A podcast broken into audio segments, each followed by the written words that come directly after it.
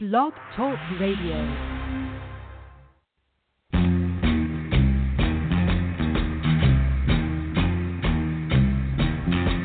The beat goes on. The beat goes on. Drums keep pounding a rhythm to the brain. La da da da dee. La da da da da. Charleston was once the rage. Uh-huh. History has turned the page. Uh-huh. The miniskirt's the current thing.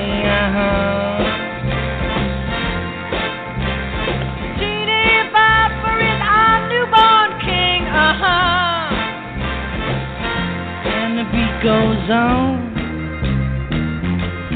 Beat goes on. The drums keep pounding a rhythm to the brain. La da da da dee. La da da da da.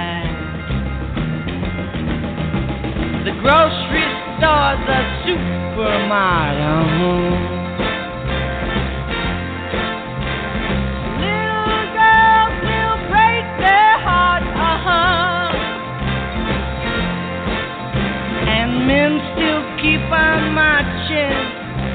To war.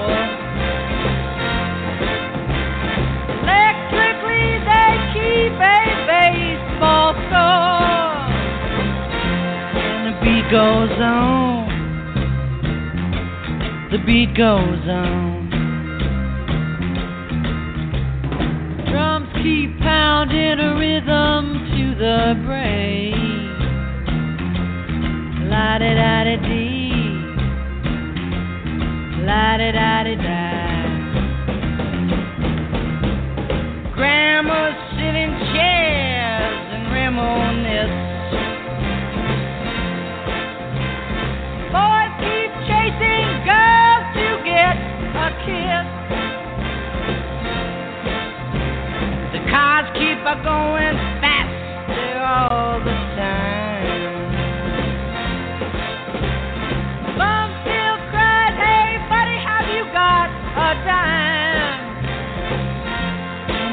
goes on. The beat goes on. Drums keep pounding a rhythm to the brain. La da da da dee. La da da da da. And the beat goes on. Yes, the beat goes on. And the beat goes on.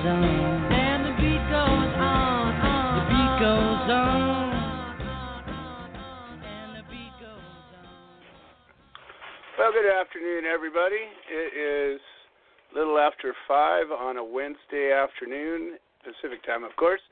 And that makes it a perfect time for a cup of Joe.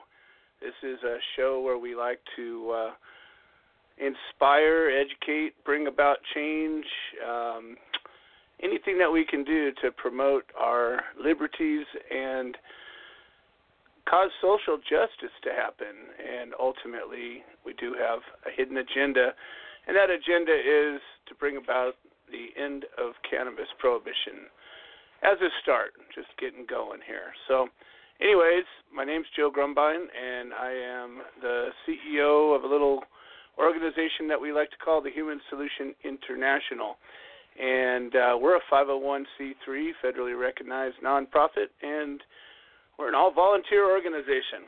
I don't know if any of you have ever worked with volunteers before, but uh, the fact that we have been around for the last almost nine, I think it's been nine years now, never any one of our members has taken a salary or received any sort of a stipend. Uh, we just all have been here and doing what we do to to make a difference in the world. And uh, you know, there's been ups and downs and ins and outs and sidewayses, but meanwhile we keep moving forward and um, you know, I feel really good about where we're at today. I think that the organization is at its core one of the strongest that it's ever been. Uh, we're not as big as we've been in the past, but we're likely, in my opinion, better than we've ever been. We've got a strong leadership team. Uh, we've got a strong focus, and uh, we're starting to march towards our goals. We've got a lot of guests that are going to be calling in today, at least hopefully. Um, we've got a lot of things to talk about. Today is sort of a, a wild card day, and uh, we've got a lot of a lot of little topics. Um, one of our guests, Sharon Rabert, uh, is not going to be able to make it. She had a loss, a death in the family, and uh, she's a little tore up about it. So uh, we want to wish her the best. Uh, but we are going to be talking about our coalition, and we're going to be talking about um, Sharon's role in that, and you know the role of of a number of individuals and, and organizations that are coming together uh, to get outside of ourselves, to get outside of our you know little uh, idiosyncrasies, our little um, you know our little glitches, the things that keep us from from uh, being better than we are. And so we've decided to join together and bring all of our strengths of the individuals and organizations that are agreeing to stand with each other.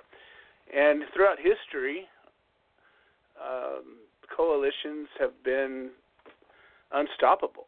You know, you go back to the world wars, and if it wasn't for the Allies alliances, um, this would be a very different world today.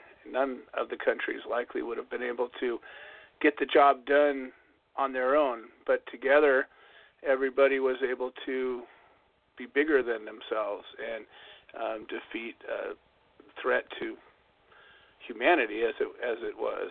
Um, hopefully, more and more alliances are going to start to happen as we have a lot of problems in the world. You know, we have political problems, we have social problems, we have um, financial problems, every every kind of problem you can imagine we have, and in, as individuals we can do things.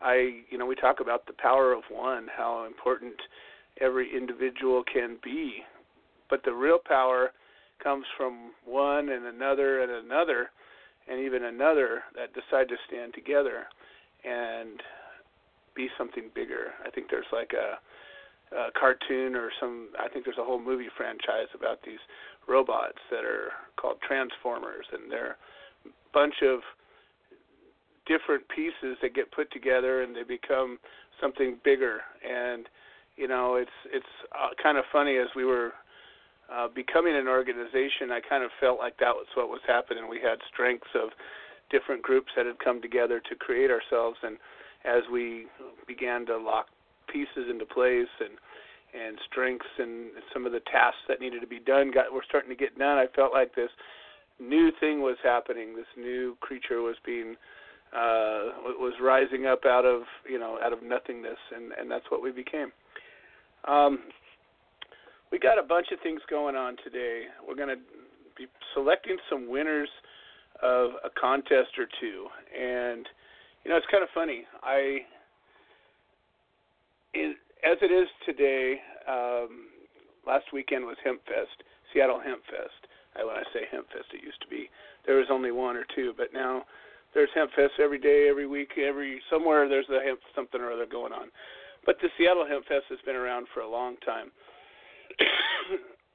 the people involved with the Seattle Hempfest are some amazing people. Um, I worked with them for a little while, and uh, we actually had a Seattle Hemp Fest chapter of the Human Solution at one point.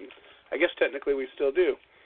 Um, about three years ago, the Human Solution came together and ran one of their merchandise booths, and they gave us in exchange for running this a percentage of the funds that were raised, and uh, we also got a free spot to put a table up, which in an event like that was huge, and we had people come from oh geez, we had people come from Ohio, we had people come from Montana, people from California, all bunch of people from Washington, as obviously it's in Seattle. Uh, we had people from Oregon, people from Colorado. Uh, we had people from all over the country came together, and we had sort of a summit there.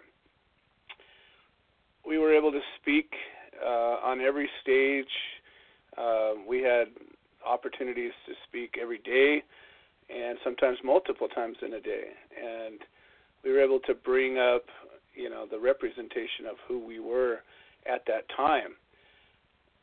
But we were already at that time going through some growing pains, and there were some people that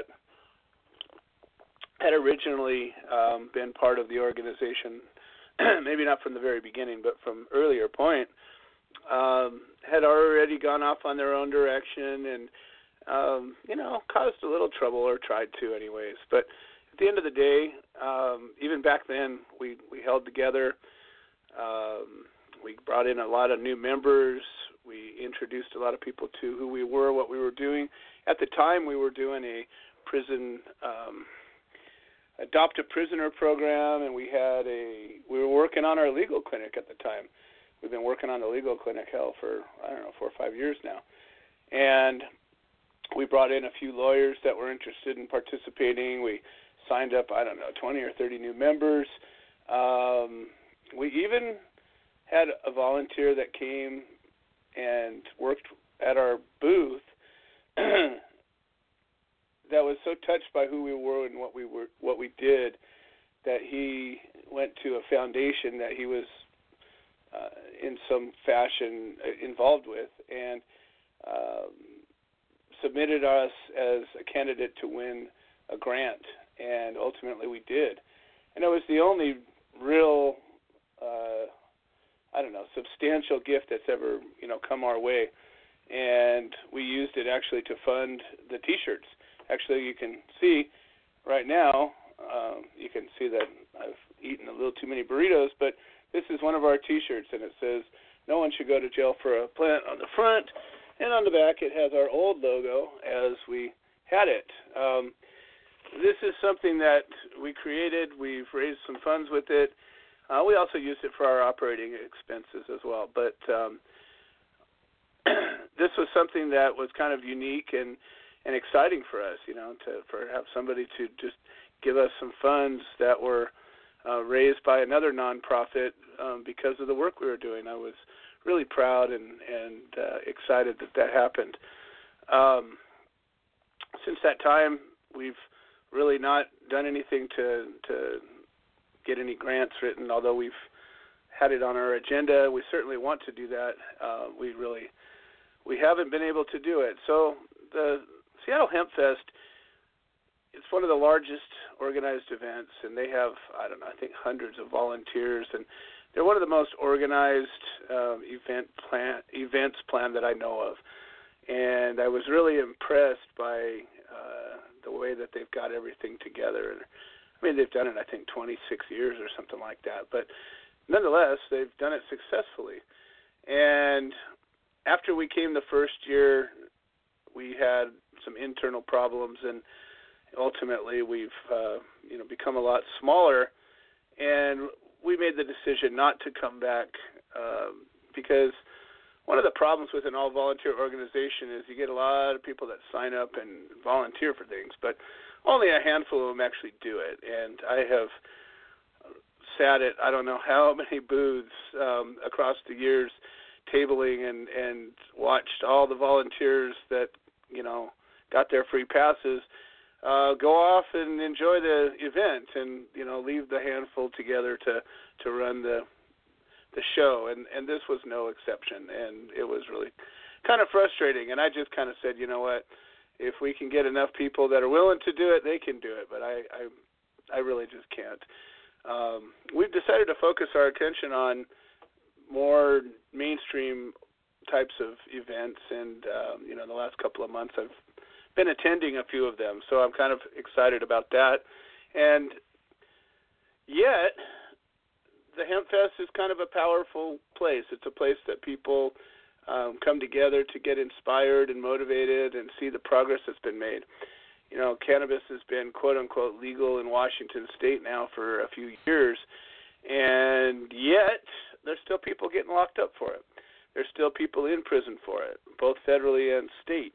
There's still cases that come up out of this, and it's one of these things that um, we're just not done until we're done. And I saw one of our former, I don't know, I guess technically she's still a chapter leader, but um, there's not really any activity going on.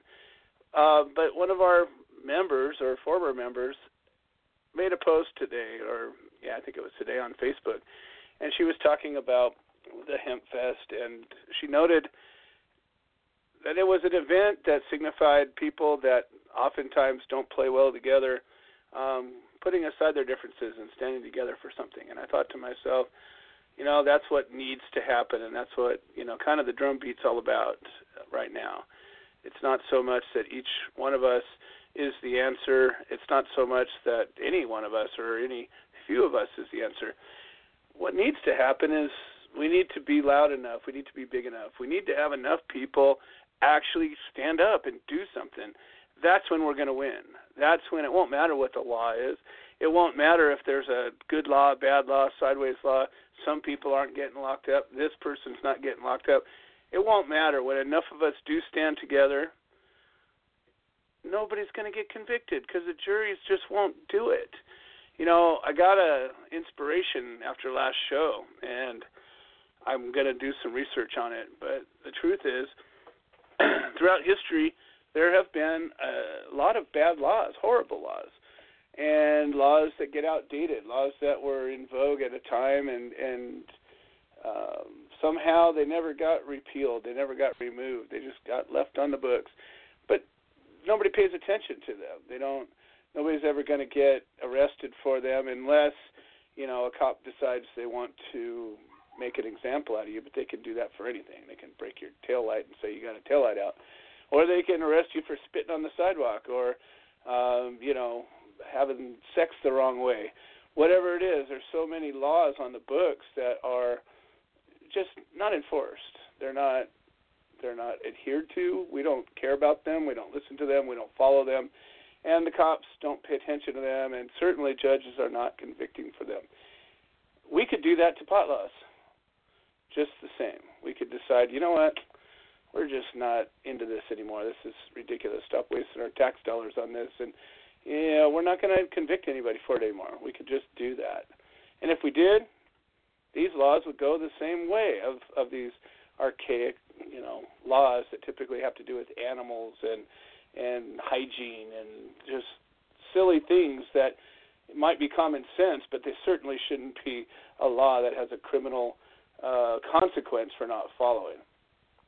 And you know that that's the thing that came to me that said, you know, if we could just identify this in our messaging and say, you know, and, and just go through and have this big old long list of all the laws that are still on the books today that you could technically receive a fine or a punishment for, um, but nobody does. Why can't cannabis laws be like that?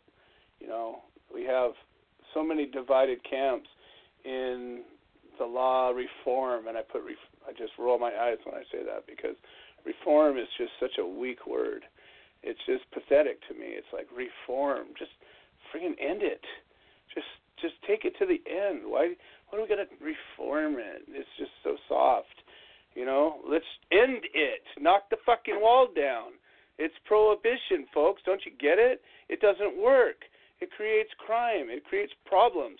It doesn't help anybody. There's never once been a situation where prohibition worked in all of society. People are going to do what they want to do. So why do we allow this to continue? Well, unfortunately, we're duped. We're duped by a lot of people and a lot of groups and a lot of lawyers and a lot of things that cause us to think that just sign the petition and everything will be all right you know, pass the law and we're going to be good. Well, hang out in the places where we pass the laws, folks. We're not good yet. We're just not. So why don't we stand together? Why don't we come together? And why don't we decide to do something? You know, what really stings is when somebody comes up to me when I'm at a table or I'm speaking or I'm somewhere, anywhere, it doesn't even matter they'll see my ribbon or they'll somehow equate me with the organization, and they'll say, "Thank you for what you're doing," and I'll say, "Fuck you, help me." Okay, help me. Thanking me doesn't help anything. I'm not doing this for glory. I'm doing this for my grandkids and my great grandkids that haven't been born yet. Why can't we just get ourselves together and decide that this is important enough to do? Can't let other people do our work for us. It's going to take so much longer that way because there's just only so many people that are digging in and actually doing it. So, you know, please. All right, there, I've said it. Please. Um, one of the things that one of the individuals who I used to be very close with, somebody who actually lived at my house for a while, um, before causing a lot of problems. But one thing she said, and I can remember this very clearly because at the time, you know, I kind of fought against it because it, it goes against my nature. But she said, you know, when you're coming, I was in my trial, and I, I was always frustrated because there were always so many people willing to go to the concert, so many people willing to go to the event, so many people willing to go to the whatever, insert anything but court, and they're there. But they just always had an excuse. I'm there in spirit. I I couldn't make it because I had to. I had to work. I had to. I couldn't afford it. I could. There's always a reason why people couldn't come. Always a reason why people couldn't do the thing that needed to be done at that time. And I remember her saying, "You know what? You should bribe them. Bribe them. Oh, that's ridiculous." But then I thought about it and I said, "Who cares why they're there? We just want them to be there."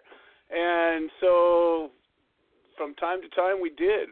My uh, co-defendant, although I haven't spoken with him in many years, um, at the time, and I don't know if he still does or not, but he owned a restaurant, and he made a free breakfast available to anybody who came to court support. And that bribe alone brought in, I don't know, I'd have to say probably several hundred uh, supporters over the 18 days I was in trial. Just a simple breakfast, you know, a five, six, ten dollar gift brought them, and they were willing to come to court and make a difference, and a make a difference they made, a difference they made. Uh, there were times where I had a donation of some money, and I would, you know, have somebody who had a van say, "I will fill your van up with gas. Just pick people up and take them home, would you?" And a couple, a few times, we had a van that would come around and pick people up. It was a bribe. Well, we've decided that in addition to everything else, we're going to up the stakes a little bit. And for the people that have participated and are willing to participate, um, we're going to offer some prizes. So just recently, we had Michelle Button, who is actually waiting on the line, and she's going to be our first guest on the line. Um, she has a case going on, and she needed some uh, character reference letters, and that's just one of the things that we happen to do very well we've been writing character reference letters now for a lot of years, and um, we put it out there. We said, you know what?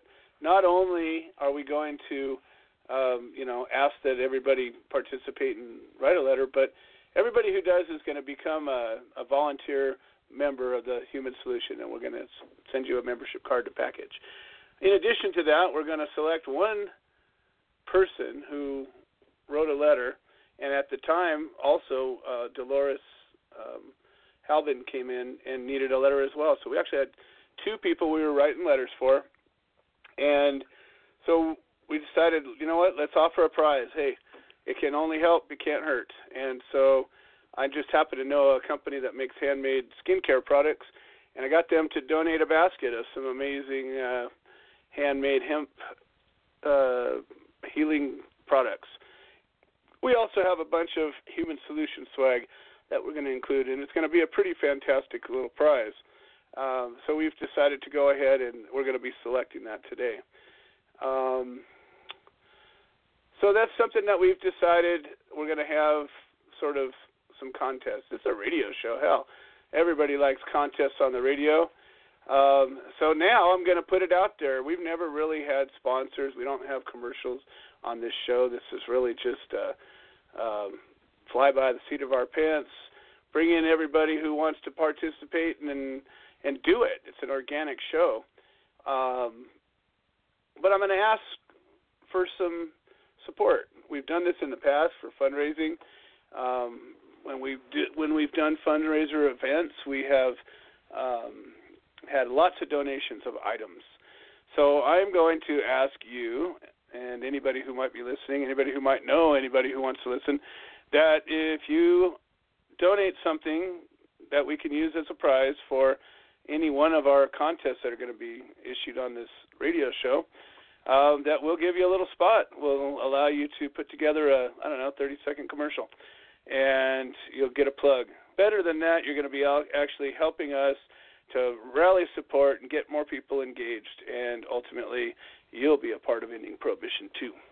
All right, so we got Michelle Button. Um, I just have become very fond of Michelle. She represents um, the kind of person that we're looking for somebody willing to get out there and make the effort, somebody who wants to fight, somebody who was innocent and got accused of committing crimes, did something good for uh, her family and humanity, and instead of being rewarded for it, um, got victimized, got got you know persecuted, and that's what this is all about. We do not like people that get persecuted, and we do like people that do the right thing. So uh, Michelle has an amazing little story to tell because in addition to all the letters that we were to write, she got somebody else to write a letter. So I'm going to let her tell this story. And without further ado, Michelle Button, how are you doing today? Michelle. Yeah. Michelle Button. There you are. I'm here. I'm here. gotcha. Uh, welcome to the you show. You did. I was talking and letting more people know about the show. it's all good. It's all good. I I was just sort of telling everybody about you and um, you know how you kind of represent the the good of of of what this organization's all about. You you got um, you got what we do. You were able to uh, get out there and put an effort in, and in addition to what we did, um, you got at least as much done on your own, and you went a step further. We were going around, you know, trying to get people to write letters on your behalf, and um, you know, it came to your attention at one point that if we could get uh, a local elected official to, you know, uh, champion your cause and to you know write a letter on your behalf, it could carry a whole lot of weight. So why don't you tell us a little bit about what happened? Um, well, I was working outdoor theater this summer with my children um, at a local town in Valdese, North Carolina, and I had the opportunity to meet former North Carolina Senator Jimmy Jacumin. He actually puts a lot of money into the program and um let him and some of his friends know about you know what I'm up against and he went ahead and wrote a letter also. And, and he actually is also very good friends um, with our current elected district attorney. So hopefully, before Monday, when trial starts, it will weigh heavily on their opinion to renegotiate my plea offer. So where do you think? Um, I mean, what what what is your public or your attorney um, is saying about this? I mean, have you talked to him this week? I Yes, I talked to him on Monday and he said that he had to leave town for a family emergency, but he assured me that he would have an answer by Friday close of day. I told him if he doesn't, I'm firing his ass too, like I did the last lawyer. I love it. I love it. Well, I um I can say that you you know we can never guarantee the outcome, but we know this that when you go and you do the things that we know have worked in the past, we have a chance of it working. And that's that's it. We know that the court systems are not fair. We know that um, relying on an attorney typically is um, a letdown, and so doing everything yeah. we can and being willing to fire your lawyer if if need be. Um, you know, it it all even if they're court appointed, you weight. can fire your lawyer. Exactly, exactly. Well, and just, not many uh, people know, know that. No, most people don't. And that's you know that's what part of what this legal clinic is about. Is it's not so much a bunch of free lawyers. I know I, I hate to disappoint everybody, but when people call the Human Solution and they're like, "Can I get a lawyer?" and the answer is probably going to be no. We don't have lawyers that are just giving their time away. But what we do have is experience. We have experience in the courtroom. We know the we know the system, and we can tell you, you know, what some of your rights are. And what typically happens is, is you go, and once you learn some stuff, you you go and learn on your own. You know, every every district is different. Every state's different. Um, you know, there's all kinds of little differences, but the system's pretty similar. And uh, typically, when it comes to uh, a public defender, um, the thing that people a public don't pretender, realize, we call them. More often than not, I, every now and again, one steps up. But but here's the thing. Uh, uh, it, there's there's a thing in the the believe it or not, attorneys have um, um, an ethics or what do you call it? They have they have some standards that they are supposed to adhere to. And what it means is that there are ethics in law. And even though most people would say, wow, that's like saying realtors have ethics. Yeah, technically they're supposed to. But they tend to be some scummy people. But the truth is, if you know your rights, you know as a defendant, your uh, defense attorney is supposed to not just defend you, but zealously defend you. And it's an important term because zealously means you're using everything you can. You're giving it all you've got. And all you have you a got. right to that. That's actually not just an option, it's actually amendment. you're right. And if you're not getting that, then you have a right to go look elsewhere for somebody who might just do that. So that's really important that you've discovered that and that you talking, you know, publicly about it um, is going to cause other people to discover it as well and I think that that's um, you know it's it, it's a big part of what this is all about. So um, I'm just really tickled. We're going to be selecting um, the winner. Actually, you know what? We might as well just do that while you're here on the line, so that way maybe you'll know the person that wins. So okay. I okay. First of all, I have a bag here, and I don't know um, if everybody is listening or watching or whatever. I know that if you want to listen to the show, you can dial in. Just pick up your phone and call 646 929 2495. The second thing you can do is you can go on to the link that's all over Facebook, and that um, is going to be posted again all over Facebook, and it's just got a link that you can click on. The third way is this is being Facebook live streamed and I'm not sure is it it's on Lisa Wooldridge's Facebook page, and if we can get it shared, then it'll be on more people's Facebook pages. And if we could share it onto the Human Solution pages, and then it'll go even further. But at the end of the day, you get to watch me standing here with a phone at my ear and see what's actually really happening. But what is actually you get to see this time is you get to see me with a bag, and inside this bag is all of the names. Now, Lisa, how many total names do we have? I know we didn't get them all in from Dolores, but too much time's going by, and we're just going to do the best we can here. How many names do we have in the bag here? About 42. About 42. That means a total of about Good 42 on. people that we know of um, submitted letters either to Michelle or Dolores or both. And so we're now going to select one. And here it is. You're listening to the shaking of the bag. And now I'm reaching my hand into the bag. And I'm swirling these things around. And oh, here it is. I've got the one. All right, let's see what we got here. You want to read that? Yep. We have John DeBlanc. John DeBlanc here. Awesome. All right, do you she know wrote John me a letter. DeBlanc? All right. Well, do you know who? Do you know how to get a hold of him? I will message him as soon as I get off the line. Okay. Well, all I need is his address, and he will be receiving a lovely prize, and we will uh, take a picture of it I and have all his this address. good stuff. Fantastic. I will send fantastic. you his address. Yes, yes. Just message it to me.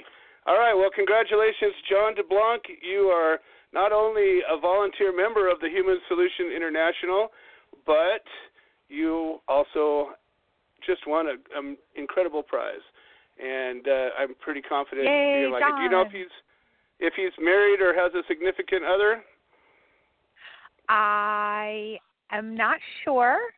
Um, Okay. I met him through my um, court support page, and he stepped up to write me a letter, and he's been great all along. And I definitely have his address, and we'll make sure that you get it. Beautiful. I appreciate it. All right. Well, thank you so much, Michelle. And just know that, um, you know, if anything happens between now and Monday, um, my guess is that there will be no trial. Um, my guess know, is that they're going to they're going to realize that uh, this is a ridiculous battle and that they should be focusing their attention on criminals and crimes that have victims and um Yeah. you know you're just not that and it just blows me away when I tell people about your story and they go and they look at your page and they see your family and you're just like one of the most wholesome people we've ever come upon in our life and yet you're being charged with crimes and it's just so wrong. So Felony anyways, jail we'll just time crime. I but know, I know yes, um, exactly. And don't forget my offer if any future defendants want to um, help putting together a binder on their behalf for, you know, character references, medical papers that they need. Uh, my offer is out there to help with that. No, we're actually going to be including that into the the legal clinic page of our website. Um, not necessarily Okay, naming you by name, but we're going to put in if, unless you want fine. to. But yeah, we're definitely going to put the resource that we do have um, somebody that's willing to to step in and help and and show some guidance with that because. Um, you know, I love your binder idea, and you know, anything we can do that steps our game up, um, it shows a level of commitment and a level of professionalism that um, just isn't indicative of a criminal. it's just not. No, no, not a criminal, definitely. But thank All right, you well, so much thank you for so much for- everything, and I'm here to support you as much as you all have been supporting me. Oh, you betcha. Well, don't don't worry. I will continue to take you up on that, and I I'm hoping that um, you know this will be the last time uh, you ever have to deal with the courts, and hopefully this will be over um, soon, and you'll you'll be unscathed. But no matter what happens, uh, we're not going anywhere, and uh, until we end prohibition entirely, we're just going to keep on plugging. Excellent. Sounds like a All right. plan. Well, thank you so much, Michelle.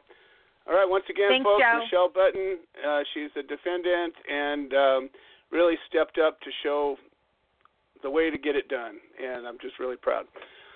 Okay. Um, we've got a bunch of guests that are supposed to be calling in that haven't. Um, Adam Asenberg. I met him. I don't know. I think when I was going through my case, so it must have been at least five or six years ago. Um, he had a case going on in Washington, and uh, I met him on Facebook. And you know, I have very, very mixed feelings about Facebook. For the most part, I don't like it. Most for the most part, I've, I've, it's brought me a lot of drama. Um, as much as it's been a useful tool, I I never had this kind of drama in my life. I never had enemies before. Um, I never had people that wanted to cause me harm in the way that Facebook has brought. But at the same time, I never attempted to coordinate um, and get a message out in a broad way. I never attempted to um, bring people together in the way that I do. I never attempted to uh, try to manage groups of people in a way that Facebook has made it possible. And I, as much as you know, I'm I'm conflicted about it. Um, I'll probably stay with it because it's a useful tool, and I've met a lot of amazing people uh, as a result. And I wouldn't have met many of those people had it not been for for Facebook and social networking. So um, I forget where the heck I was going with this.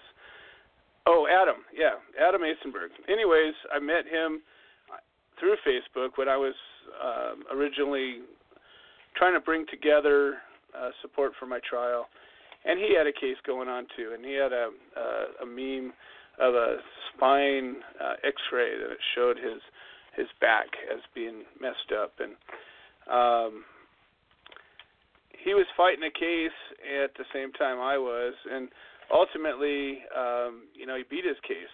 Well, I met Adam when we were on the cannabis 10-day bus ride. Um, we called it the Journey for Justice, and and the Journey for Justice um, was taken obviously from the Freedom Riders out of the Civil Rights Movement. That uh, speaking of Freedom Riders, we've got Craig Cesal calling in from federal prison, so we're gonna. First time we didn't have a guest on the line at this time, and I'm just rambling. So we'll go ahead and bring Craig up. An inmate at a federal prison. This call is being recorded and is subject to monitoring. Hang up to decline the call. Hello, Craig. How are you doing today? Hello, Joe. Well, I'm running a little late, but I'm I'm doing as well as as well as possible, I suppose. Well, it, it works out okay. We're we're we're on the air for two hours, so I uh, you know usually usually we've got you in that uh, 5:30 to 5:45 slot, but wherever you come in, that's where you are. All right. I was outside. Uh, I think I've mentioned before. I'm the uh, scorekeeper for the softball leagues. Yes, you have. so, what you guys? Do? Well, we had a extra innings or what? Well, we had. A, we usually don't have a softball game on Wednesdays. They had a special game tonight of the east end of the prison against the west end of the prison, and it ended up being hysterical. I mean, it, it, these could easily be movies. And remember, these really are killer types and all that, but they're hysterical. yeah, they had um, I, it was a football movie, but um, I think was it Adam Sandler or somebody. There was a there was a movie about a prison football game, and it it was kind of a, you know, show it it it demonstrated the notion that a bunch of people can get together uh, outside of their element and, and and somehow work together um, you know, it's kind of funny. I I look at our movement as kind of almost like that. You know, you got all these people that typically don't or wouldn't work together, but somehow, some way, we're trying to trying to overcome that and and get them to to work together. Oh yeah, and like you say, you see people with uh, the white supremacists, you know, uh, with the uh, uh, you know against the like a, uh, a black gang member. I mean, it, it's hysterical the matchups, and, the, and it's all in fun. You know, everybody's about the game and the fun, so it it really does work.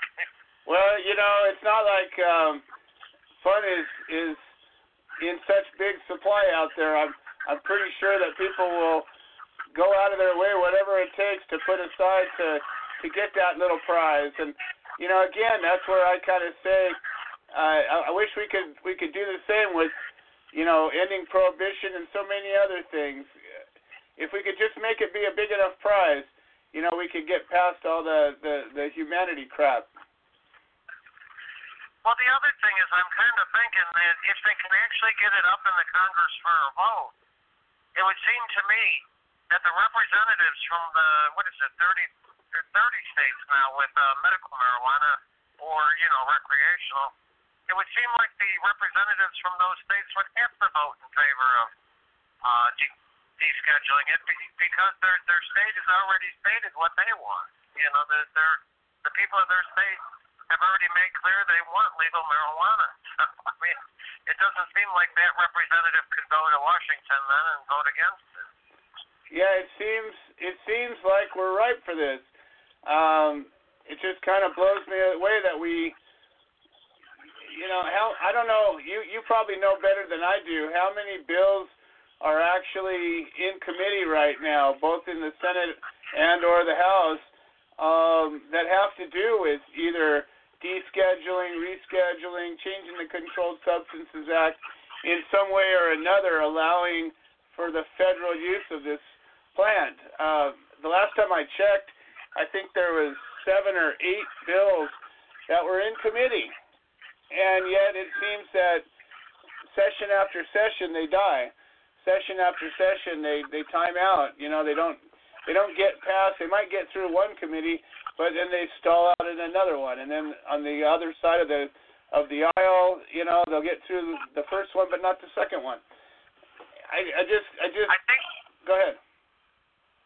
Well, I'm thinking what we might be missing, like you say, it's fallen apart in committee, and part of what I've heard the fault to that is, is the committees, um, you know, because they have to look at so many different things. Well, the U.S. is in several different treaties that says that they will, you know, continue to make marijuana illegal. Now, it's high time that they would just, you know, announce to say, you know, hey, it's the will of the people of the United States that we exit the treaty. And, uh, I mean, that would simplify things, but that has been the holdup before is that they, they don't want to bring up a bill for a vote, whereas, uh, you know, the Senate has already ratified a treaty saying that we won't uh, decriminalize marijuana. So I think this call is from a federal prison. I think that has to be up front in the bill saying, you know, this is how we'll overcome that, you know. Make it so that, you know, I mean, that these people have to be experts at it that are in Congress now. And, and like I say, if 30 of the 50 states favor it, it it's a go. Well, you know, it's interesting. Um, when you're dealing with states, the state elected officials will almost always rely on the federal standing and they'll say, you know, I just I've sworn an oath and I can't I can't violate a federal law. That's that's how most of the uh, elected officials that are in a state or that don't want to um, be supportive of it. That's that's like their fallback. And then the feds will oftentimes uh, use this tool that says, well, we're part of an we we are a member of an international treaty that has already forsworn uh, not to uh, go back on the notion that these substances are illegal. But now we have more and more nations that are actually just outright legalizing, um, decriminalizing entirely the plant, and there's been no fallout. You know, there's been zero um, enforcement of this these international treaties that are held in such high regard when it comes to us making changes. And I'm wondering, you know, when do we get to bring that up?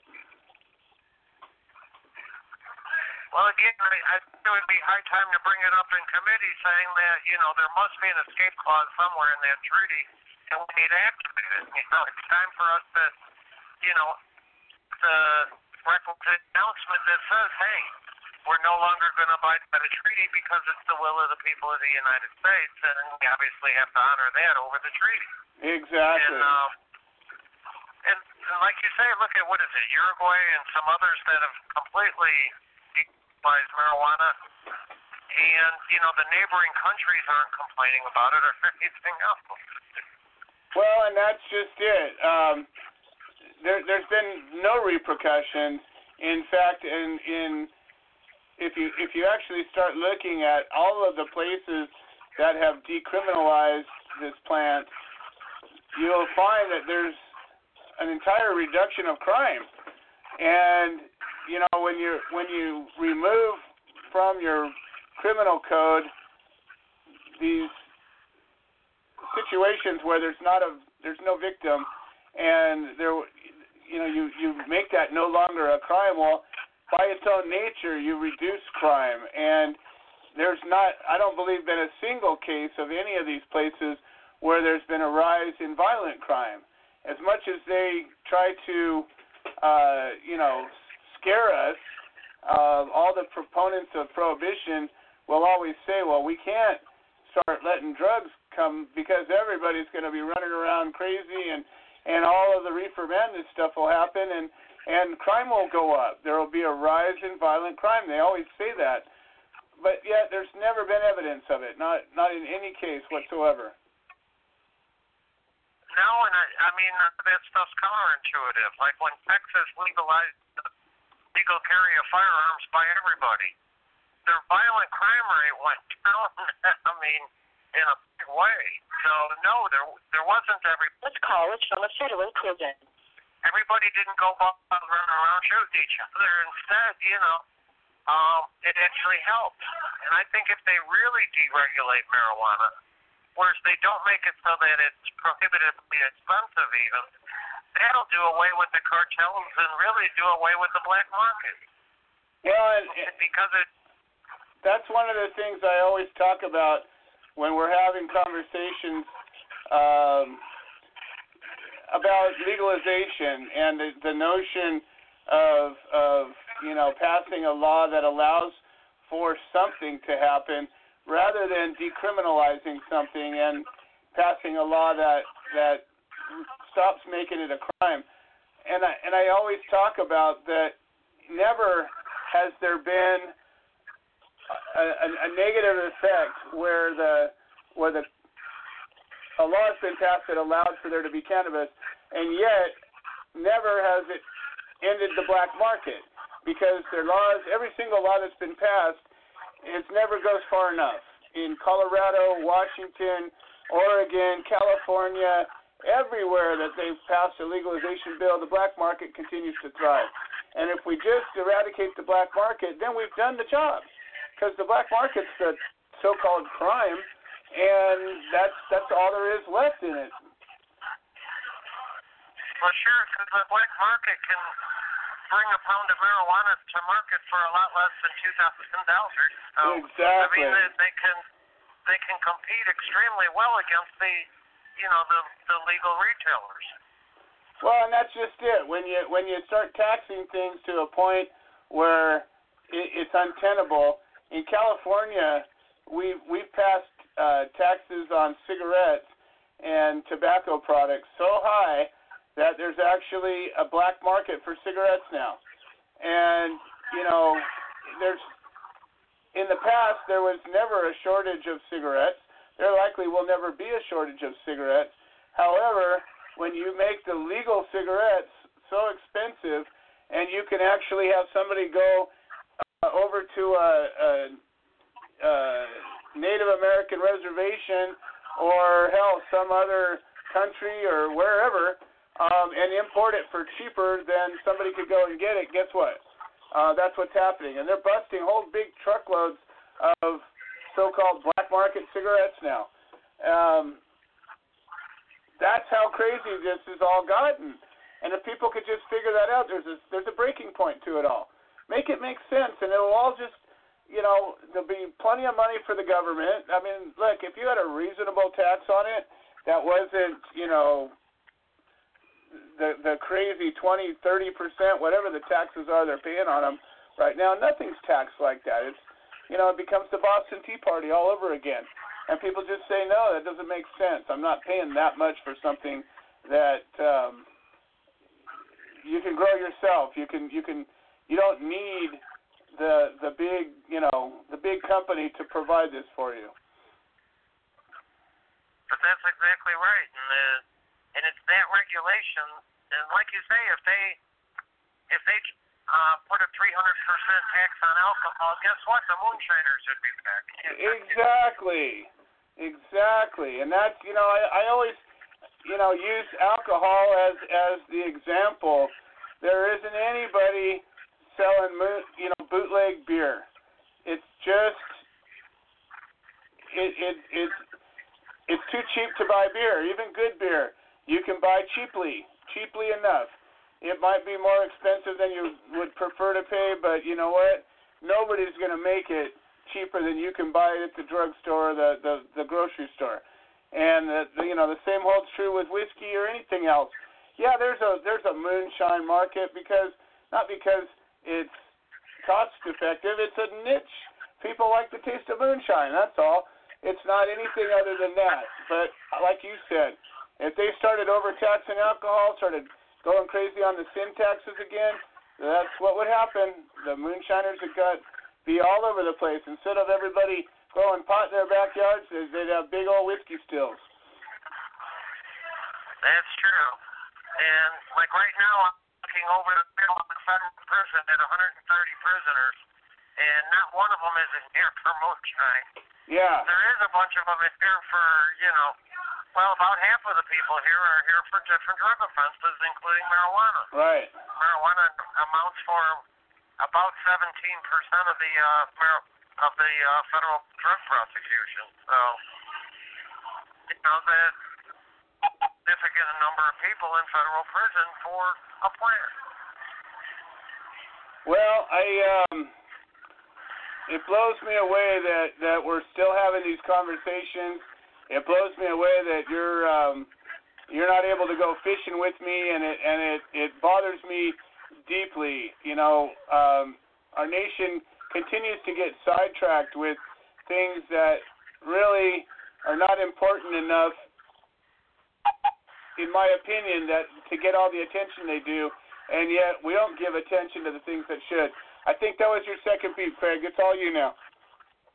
Yes, so like I said, it's something to consider. Uh, like the Cory Booker bill.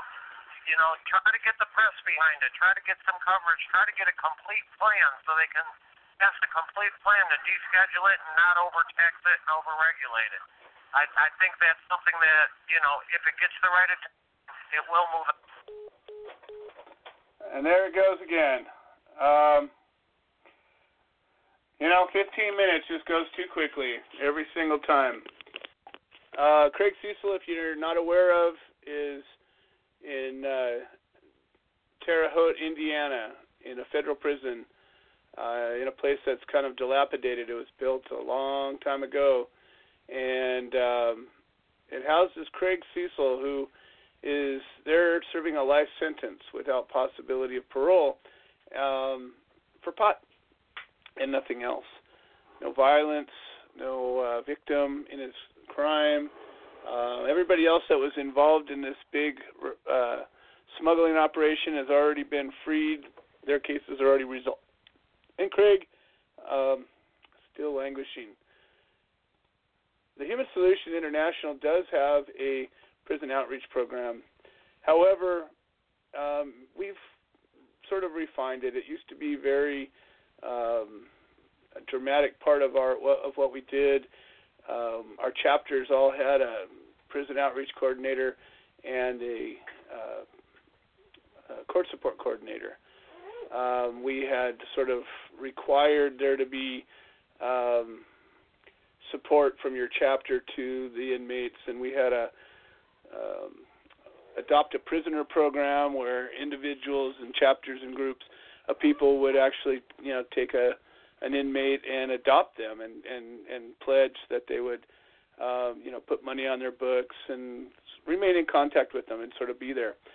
Um, but most of the people that were involved with the prison outreach program, for one reason or another, it always kind of blew me away. But they were the people, typically, that went off on their own and did their own thing.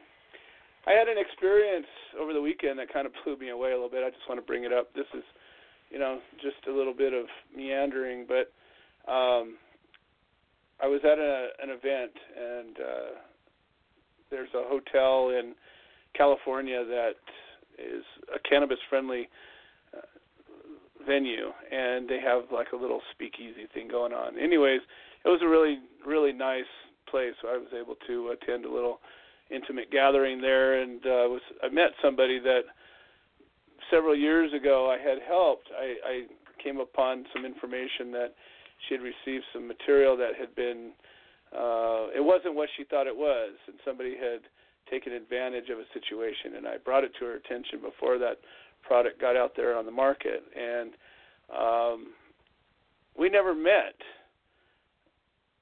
in person, but I talked to her a few times on the phone. Well, I met her there at this event, and she was just oh so grateful. She figured out who I was and what I had done, and she just couldn't stop cooing about it all. I mean, it was really, you know, just she was just so ecstatic and so um so happy about you know finally getting to meet me, and so she was so excited about the human solution and all this.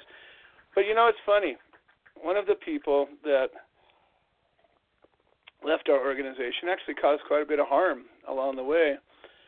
Um, is out there and has has their own thing, and they raise money for prisoners. And when I told her that she's not affiliated with us anymore, she's she's doing her own thing. She was blown away because this person, I guess, is still sort of I don't know if she's referencing us, but certainly not distancing herself from us. And I, it, I, I found it sort of puzzling that you know if you're going to go out of your way to um, cause harm to an organization because of a, a disagreement or something that you know you don't like about a member or set of members, uh, that you would think that distance would be the solution. You just keep a distance, right? But uh, this person was still sort of making it appear that the work they were doing was in some way connected to us, and I just didn't know what to think about that. But I clarified things and just wanted to you know,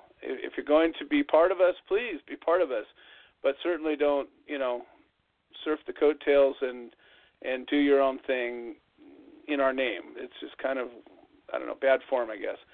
Um, another thing happened. You know, again, I talk a lot right now about the ebb and flow of this organization, and the reason I'm doing that is because as we're growing I really want to be careful that we don't repeat mistakes that we've made.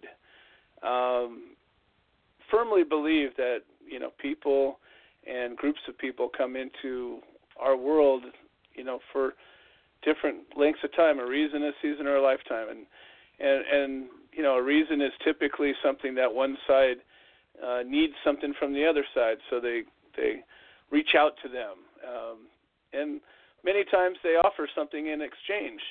So we have something that we offer, and somebody needs that, and in exchange, they give us some of what we need, and it's a equitable solution. Um, and then when it's over, you know, when the need's not there, typically they go on their way. Um, there's been a lot of that, and I, I I understand it and I get it, but frankly, I I try now to sift through the reasons and get to the, at least the seasons. And and as I'm spending time with people, I look at you know how much time I've spent personally, and how many times so many of us have spent with people that, as soon as they were done getting what they needed from us, they they just you know took off. And you know it's all good. It's it's all for the bigger picture, but it's not sustainable to have a few people taking care of of a lot of people when there's not you know an influx of of help and support either financial or time or both. And so i'm trying to learn from history. You know america is going through some some tough times right now and i, I just only hope that we learn from our history. I, I hope we learn from you know where we came from and and and, and don't continue to do the dumb things that cause the problems that we've continued to cause and so I'm I'm trying to live by that example, and I'm trying to do that. You know, I'm trying to look back and see what did we do that worked, and what do we do that, you know, just sort of wasted time.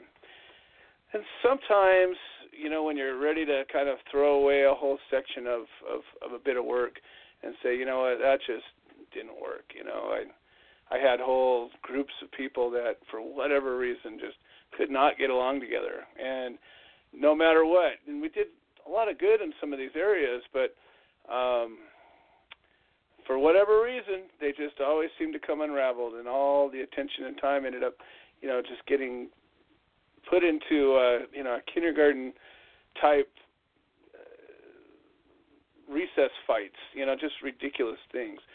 Anyways, I got an email, and I, I'm struggled to find it. I can't find it. Um, I can't even seem to log onto the website right now. But um, we had a member, um, and I'm not, I don't know if you guys have noticed, but I, I typically don't use names. I'm not here to to slam anybody. I'm not here to uh, uh, slander, libel anybody. I just I want the lesson of these people to come out without inflaming anything. And we had a person who was a member, and um, hell, she was a chapter coordinator at one time uh, she had a case, a, a child custody case, and she came to lots of court supports and traveled with me one time up north even. Um, she was in the military. She had all kinds of things that were, you know, we just she had experience supposedly writing grants and all this stuff. But there was a lot of problems. There was another side to everything. It always seemed, and I'd always catch one side, and then I'd learn something else. And I'd always have people tell me, "Watch out for this person. Watch out for this person. This person's going to cause you grief." And I never would listen. And virtually every single person that caused us grief, I was warned about. But you know, I can't operate from a position of fear or, or you know, I got to give everybody a chance. You know, that's always been my nature. So, um, and it happened with her as well. Well, while I was locked up in 2012, um, when I got out of jail, uh, there was a bunch of fundraisers that had happened, and some car washes and all these little different fundraisers where you know, this is back before everybody was just throwing up a GoFundMe page and saying help me. Um, people would actually go out and do something to to get help. And you know, I was always proud of these fundraisers. They were difficult. We didn't ever raise a lot of money from them, but but we you know we put an effort in and and we felt good about it. And I found out that this person, uh, Cheyenne, I will talk about good people because people that do good things, I think, deserve it. Um, but Cheyenne um, I think she was 13 at the time, and uh, she had taken her birthday money or allowance money or whatever. Her parents, you know, the, family did not have any money. Um, but she took the little bit of money that she had. I don't know if it was 25 bucks or something like that, and she donated it. And I remember when I got out of jail and was sort of reacclimating, getting acclimated um, I met her in person and I heard about you know all that she had done. She had helped out with the fundraiser and had done so many things. And we decided at the time uh, to allow her to be a full-fledged member. We were always an adults-only uh, membership, but I just said, you know, she acted like an adult. She deserves to be a member. And um, she was actually the very beginning of what became our children's chapter what still is our children's chapter. And Cheyenne uh, just always had a great attitude. She was bright. She would come out to our place and help work in the gardens and and um, and then you know a lot of drama happened with her mom and I, I didn't hear anything more from her. Several years went by and you know I just I to me I just assumed that you know the whole family disappeared.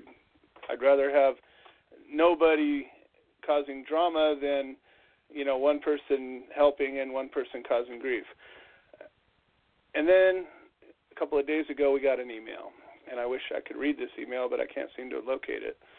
Um, but it was Cheyenne, and she found the website, and she you know sent a message to the website, and it was very personal, and she wanted to know if we remembered her, and she wanted us to know that um, she was no longer with her mom, and that for the I guess three or four years ago, her mom had dropped her off with her godparents and left her there, and basically went on her own way. And I, I don't know any of the details, but that's not the point. The point is, she wanted us to know that at the time that she was really active with us, that she considered the human solution her real family, that we provided to her um, not only some goodness, not only some decency, not only um, some purpose, not only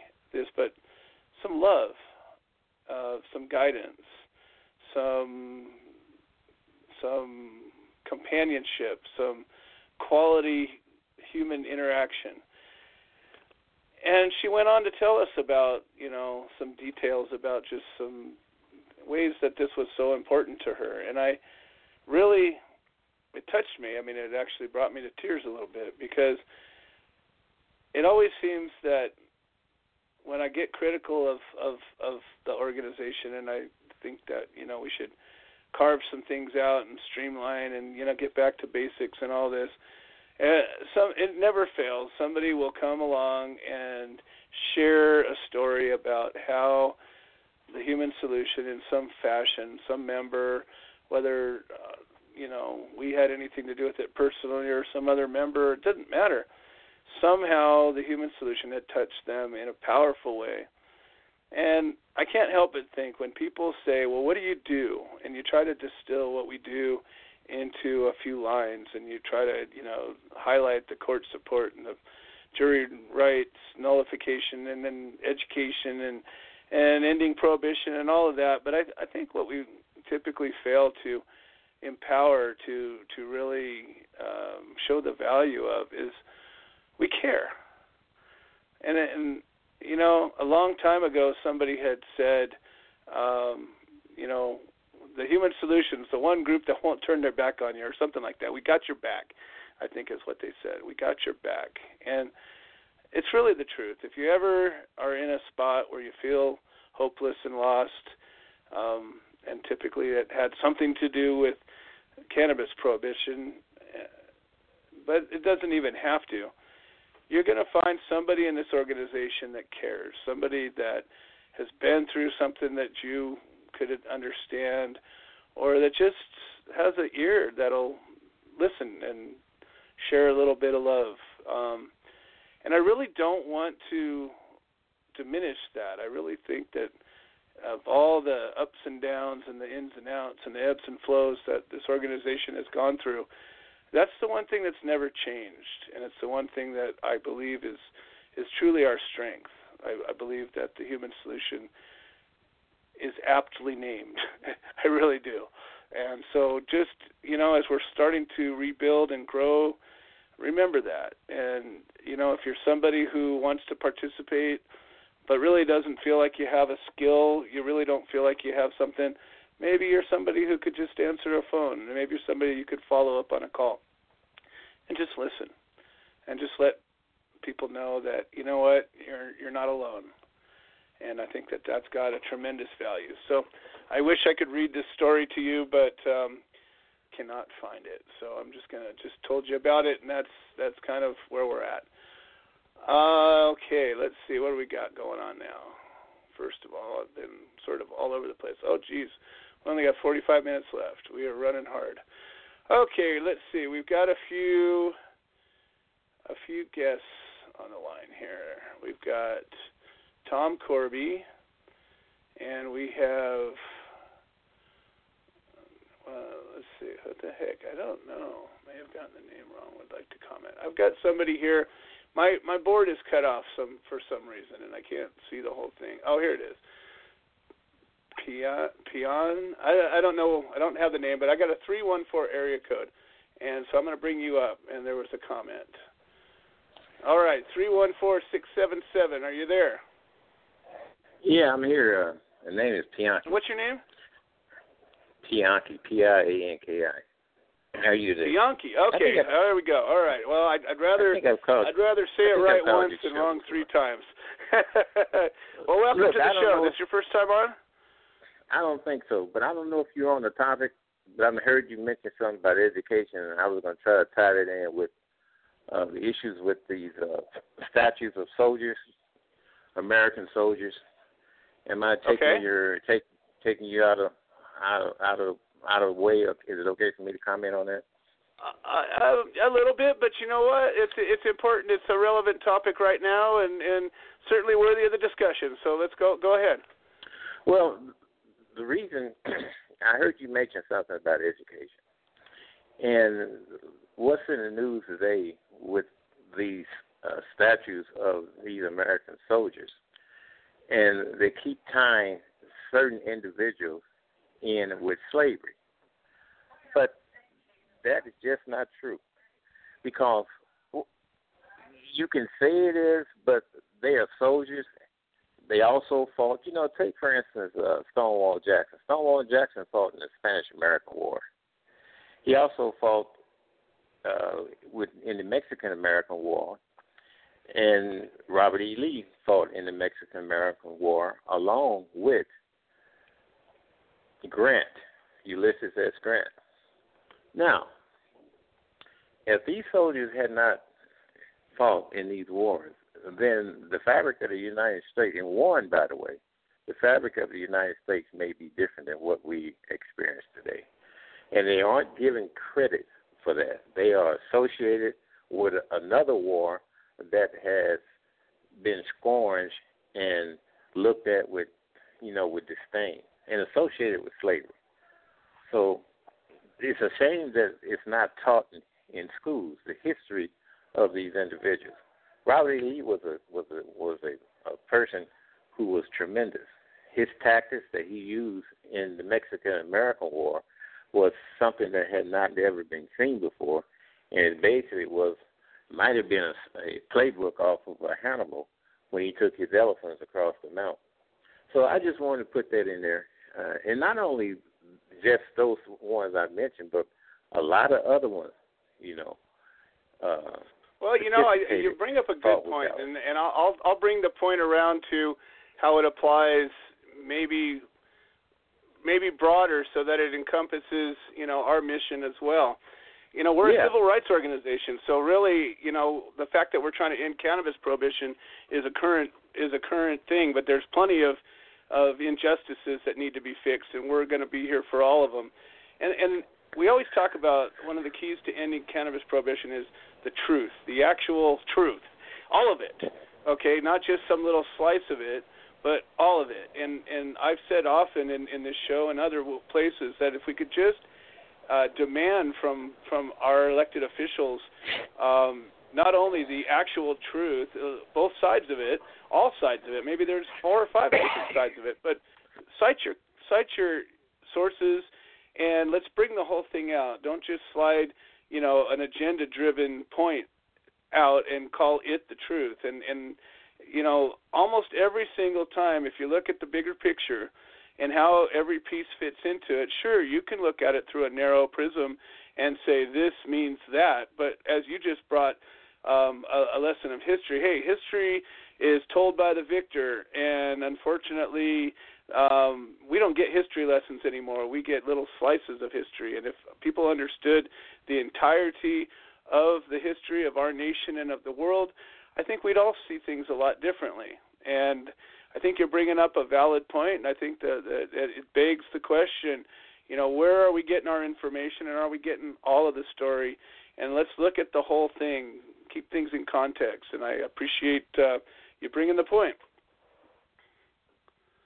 All right, I think we lost him, but anyways, you know, um, we welcome anybody who's got something of value to say, and uh, you know, we'll always try to tie it into uh, the greater, you know, the greater topic here.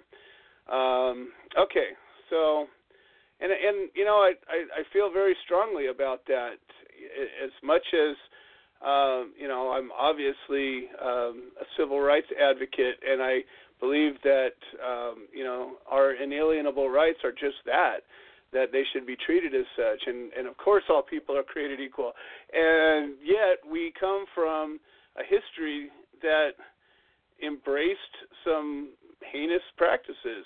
And you go back deeper into history and and the whole history of the world has embraced similar practices and and as we progress in in society and we become more aware um, it becomes not just a matter of the the strong overpowering and enslaving the weak, but um, you create a society where all men are created equal and all people are created equal. And it's a hard thing to to to get from one place to the other. And hell, I don't know if we're ever going to totally get there, but you know we're certainly doing our best. Oh, we've got Shona. Shona made it. Okay, beautiful. Well, I got 38 minutes and I got three guests left. So you guys let me ramble on for about half of this show, and everybody gets to come in. So I'm going to bring up Shona. Um, she was going to be a guest last week, but had some issues. Um, both uh, she, she's in a spot where uh, she has low signal. But Shona Banda has been a guest on this show for uh, a couple of years now. She's been a co-host of the show. She's been um, supported by the Human Solution. She is part of the Human Solution, and she's had a major turn in her case. And I've told a little bit about it last week, but I'm going to let Shona tell her story and um, what I consider to be a really uh, positive ending of this brutal story. So, without further ado, Shona Banda, welcome to the show. How are you doing today? Uh, all right. How are you? Thank you so much for having me. I haven't I haven't talked to you for a while. It's been a couple of minutes, and uh, you know it's it's just good to to know uh, what I know about you now. And so, why don't you share a little bit about last time you were on the show? I think you were gearing up for a trial in Garden City, Kansas, and um, you know been through so many ups and downs and and and the grueling meat grinder that is uh, the legal system, not the justice system. Um, why don't you bring us up to speed about what what's what's happened and what's happening now? Well, I've been in the hospital a lot, and so um, it's been really difficult. I keep I keep trying to uh, you know get better, and I think the stress has empowered me. And uh, there was a slanderous article that had come out had said that I was I was offered a plea deal with a no reporting plea deal, and I thought, oh well, isn't that funny? Is that even possible? So, um, I called up my attorney and I said, you know, I know we'll win the trial, but if there's a possibility to do this no reporting, let's do that because I can't do four more years of appellate cases and Supreme Court and all of this stuff. So we called down there, and sure enough, I mean, they were absolutely more than willing to to accommodate. So we went down there and got all that settled a few weeks ago to where um it's not necessarily non-reporting. I just tell them where I'm living every month. And um whereas the deal before I was I was to be I was to be on court services uh where Kansas was going to lay out uh, you know, your probation where you would have to go in and, and submit to a urine test and whatever else you have to do with probation. And uh and they would have let me do it in another state. So, which I thought, you know, how nice of them. They were going to give me all these rules and regulations for probation and then let me do it in a legal state where I wasn't able to have access. So, this way, I'm able to heal. I've pushed it as far as I absolutely can. Um, my life is on the line, and I was going to literally die if they put me in prison. And I had to come to the conclusion that it was quite very possibly that if I just continued, I was going to die even if I pushed forward. So I just had to make that I had to make that choice and um and I think I did I think I did the right thing. I didn't want to take a plea deal. I wanted to fight it all the way through trial. And uh ultimately doing this for life and to live. And I had to make the choice to live. Well, you know, So- it, it it's a strange thing, Shona. Most people just don't get it. You know that just as well as I do. They just don't get it. One thing they don't get is how grueling um, these battles are. When when when we raise up a warrior as as standing up and fighting their case, we don't only do that because of the rarity of it, that it's less than three percent of the people that do that, but it's also because we know what it takes. We know what it takes from you, and it takes everything from you. I I, I know what happened to me, and I know so many people that have gone through, you know, battles for years. And when it's all said and done, and it's over, whether you win or lose or draw, when it's all said and done, most people get sick. They collapse because you're living in a state of fight and flight for way too long. I mean, for years, literally, you're living in a in a state of heightened alert and and uh, in a state where you know you could literally be taken away for any reason. Um, things could go horribly wrong in a blink of an eye, much more so than than normal. And when it all is done, and again, it really doesn't seem to matter whether you win or lose. It all just comes crashing down. The second you let your guard down, you know your your immune system just collapses, and you know you've been dealing with a compromised system from the onset, and you've been in and yeah. out of the hospital whole thing. So, I mean, I I watched. I try to keep away from social networking and all the jibber jabber and all the crap, but I know that uh, when you announced what had happened, a few people had, you know, shot their mouths off, and and luckily, um, you were defended pretty eloquently in what I saw, anyways.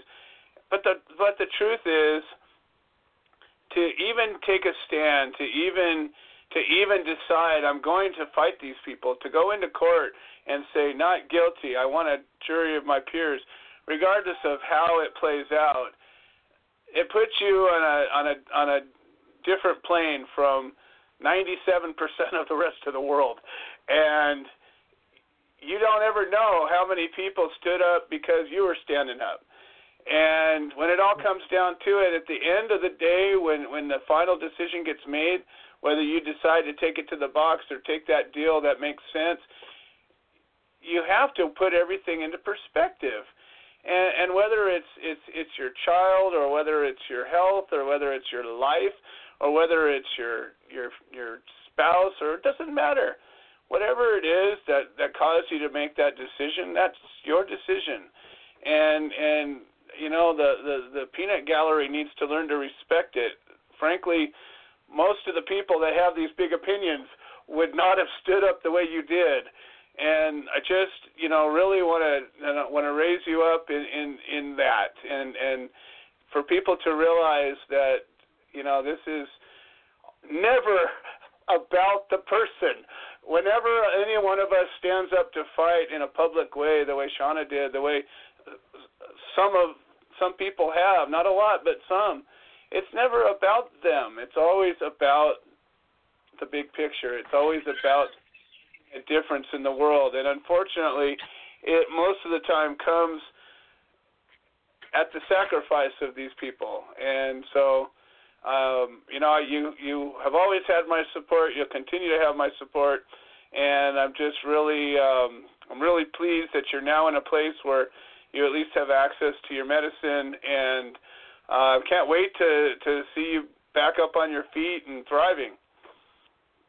I'm trying my hardest. You know, I uh there were some naysayers. A lot of people were upset about the amount of money that they said I wasted, and that was pretty much from my local community.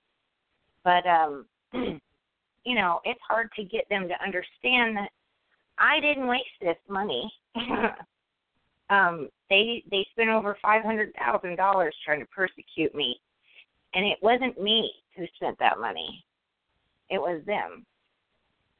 And so people need to understand that that money wasn't wasted, that what I did wasn't I still don't feel like it was in vain. I don't feel like uh it it was a bad decision either way. I will never regret it.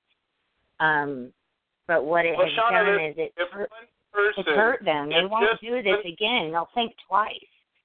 Exactly. And and if if just one person thought about standing up to fight, or if just one elected official or prosecutor or cop decided to think twice because of something you did, it was worth it.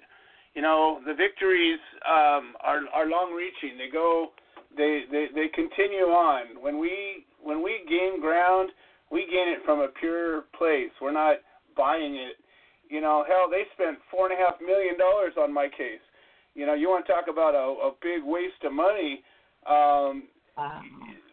These are these are these are people just have no idea the amount of resources that are wasted uh, uh, on on these kinds of cases and and to perpetuate the lie that is prohibition uh, and and and the, the the layers of victims that come out of this, it it just people just don't get it. So to anybody who thinks that you know there was some BS going on, I say if you could just plug into the situation for 30 seconds, I'll bet you wouldn't survive that 30 seconds.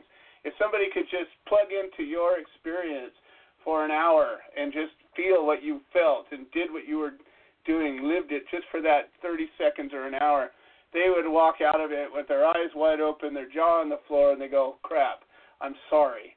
That's what would happen. Yeah. Yeah, people don't understand the uh the amount of stress that it puts on you, the amount of and you're right, it is a fight or flight thing. You're you're fighting for basic survival all the time and it doesn't stop. I, I'm still going through it now just because I've moved to uh a new place and I've got that whole basic I need my basic needs taken care of and you know struggling every day to find work and get out there and get it done. So um you know Well, why don't we the this moment to shout has- out a we we've got an Oh, go ahead. audience here. Why don't you let people know uh, approximately where you're at and what your abilities are? Um, you know, you're looking for work. Let's find you some work. Yeah, I'm in Spokane. I'm willing to travel around the area here in Washington State, and uh, and I'm looking for trimming work. I All right. I'm not, you know, I'm not very physically strong, um, but man, I sure can sit down and uh, put some put some plants away. So I'm just I'm still looking and uh I'm still trying hard. I've got to um, you know, I I fought and I I won my child in need of care case and uh and I won 50% custody of my son during the divorce. And so um I'll be able to bring him up here as soon as I have stable housing.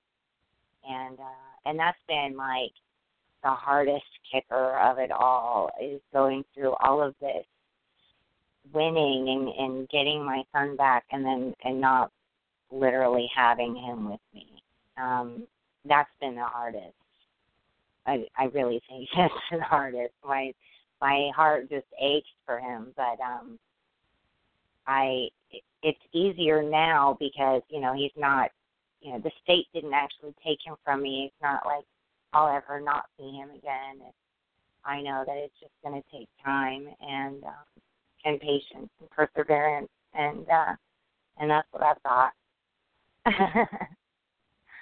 Well, it's true. Um, how, how you know that it, people again, they just don't get it. You know what? What?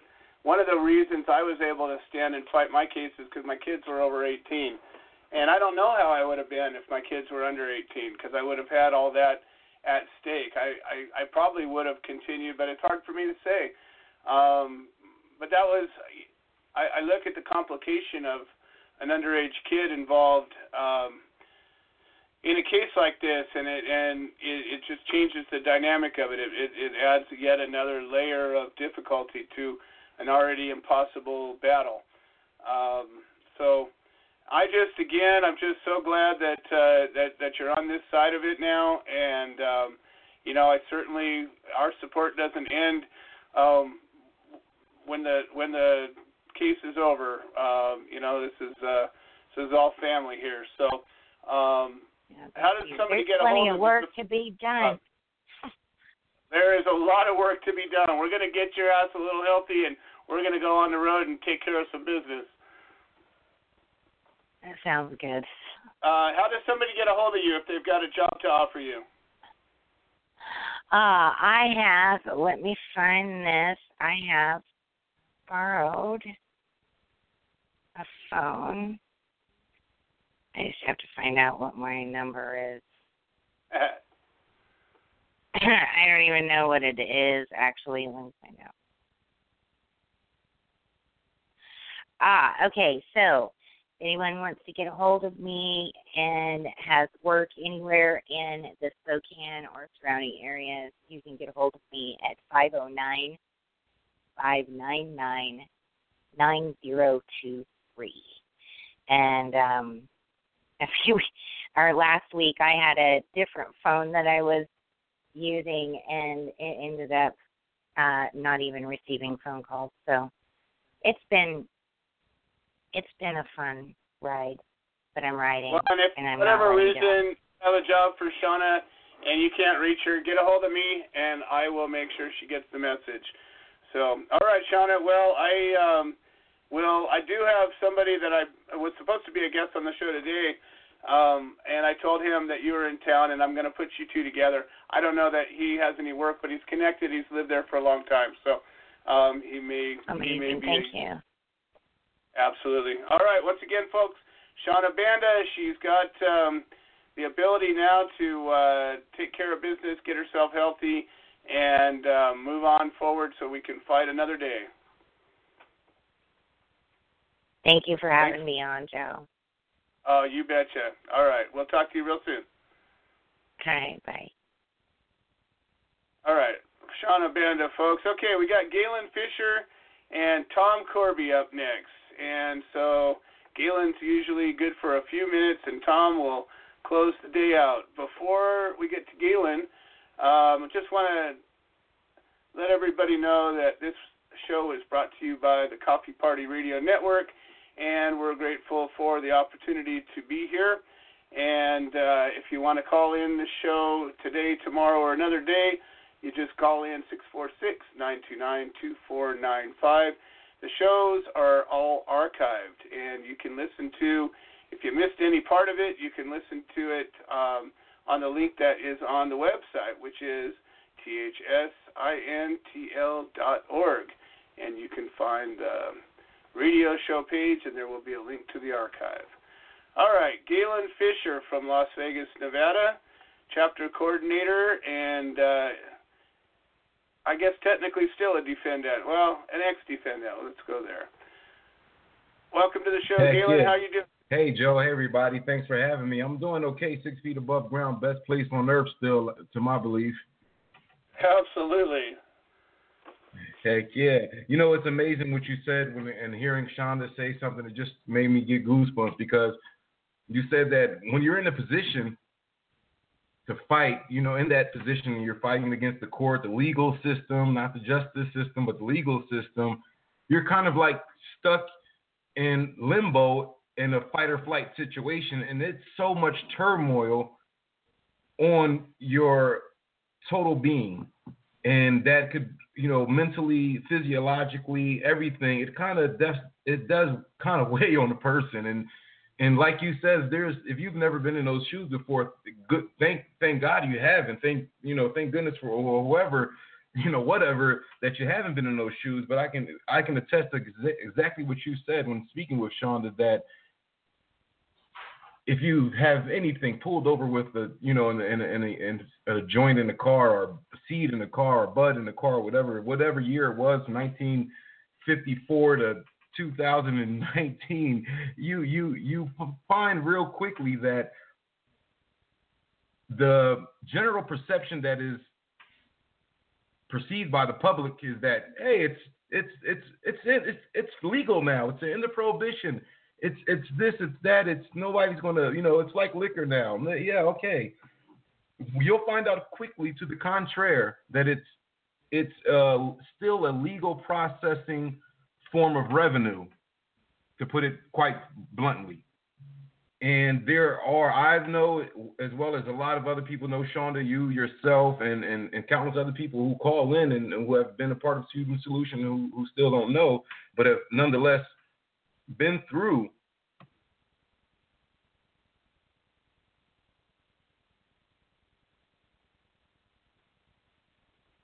You there? Oh, we lost him. All right. Well, we were just getting to the good part there. Galen Fisher. Well, if you call back in, we'll uh, put you back on. All right. We got Tom Corby to uh, get our NorCal report. Tom Corby, welcome to the show. Uh, thanks, Joe, Becca, uh, the Coffee Party Radio Show, all the folks on the front line to help us come together and be the solution to end prohibition. No one should go to jail for our plant. I think we all agree on that. Uh, I'm here today with Nick Moran, and these defendants are ever grateful for the court support, advocacy, and Human Solution International.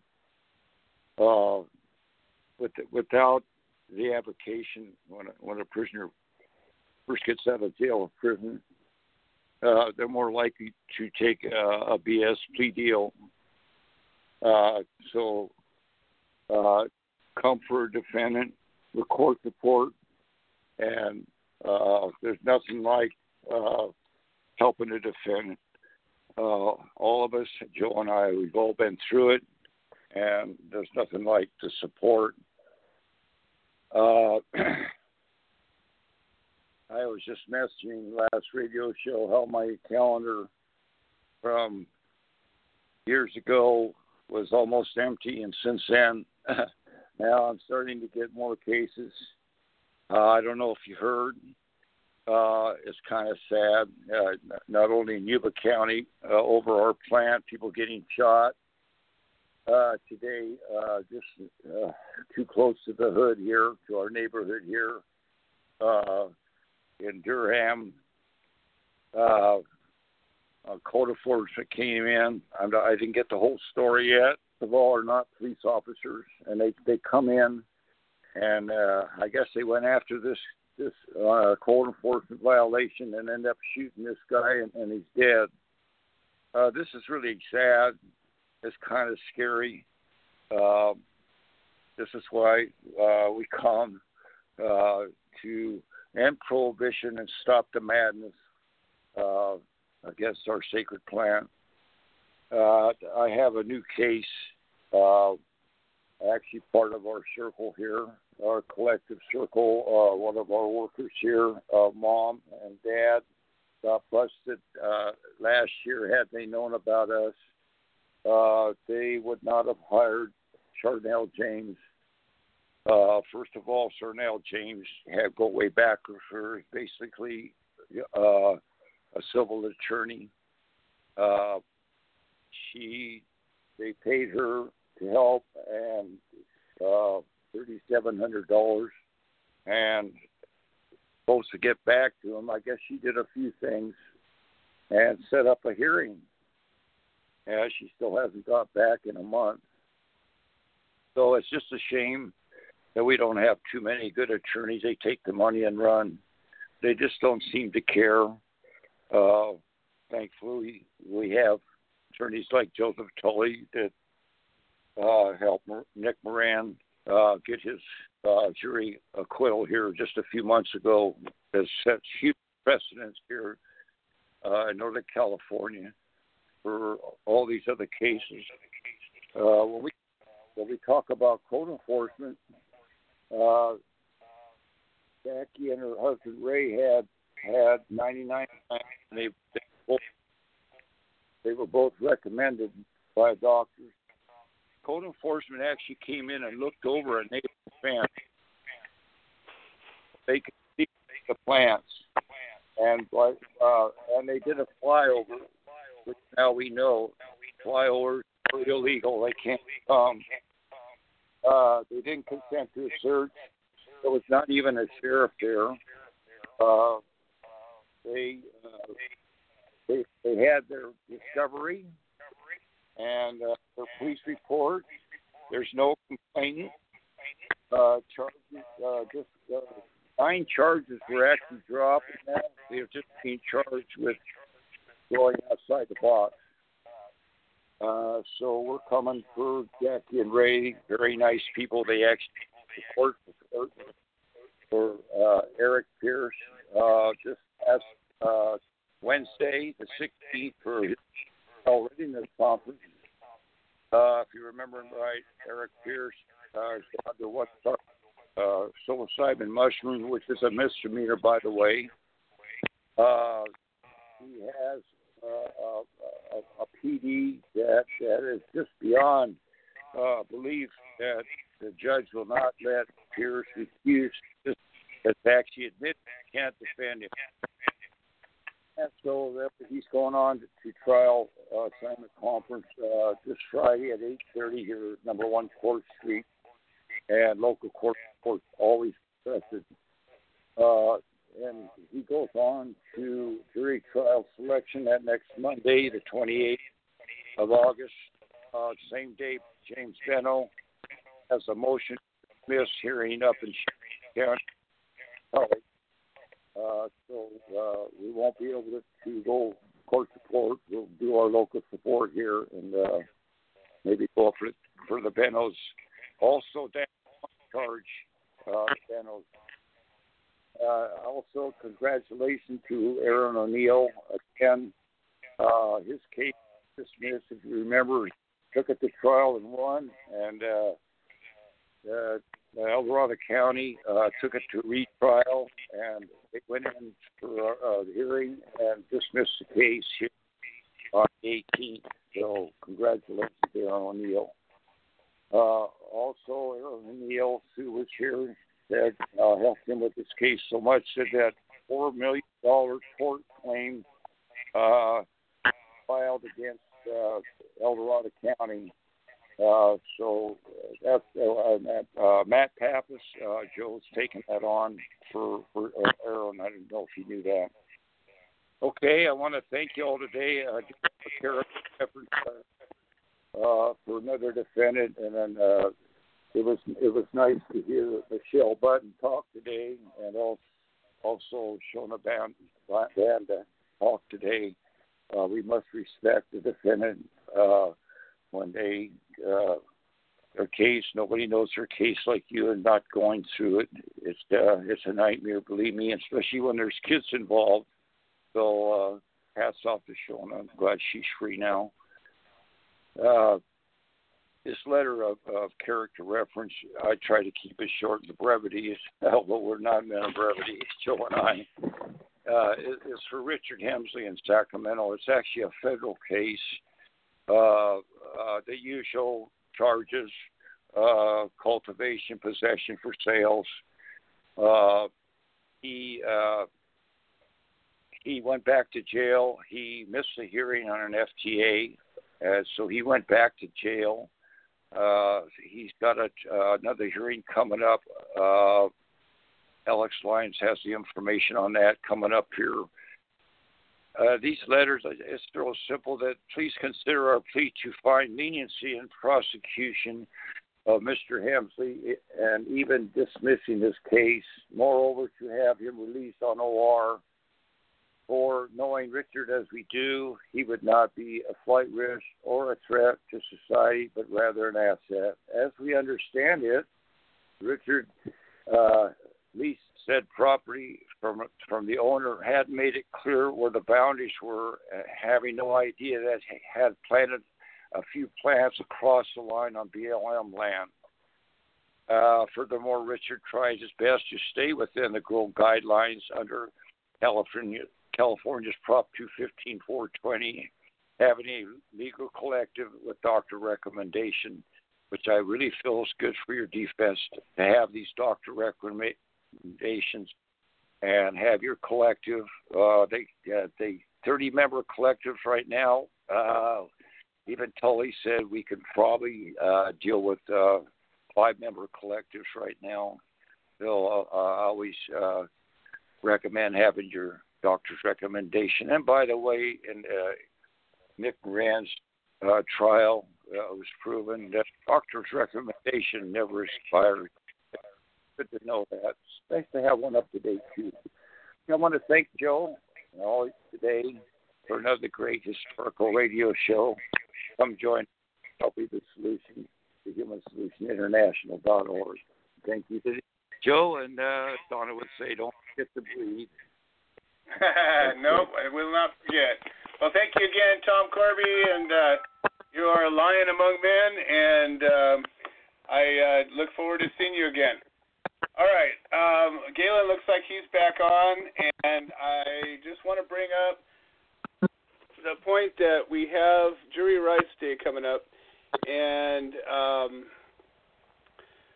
the headquarters chapter has uh, submitted their um, I don't know, request for the materials from FIJA.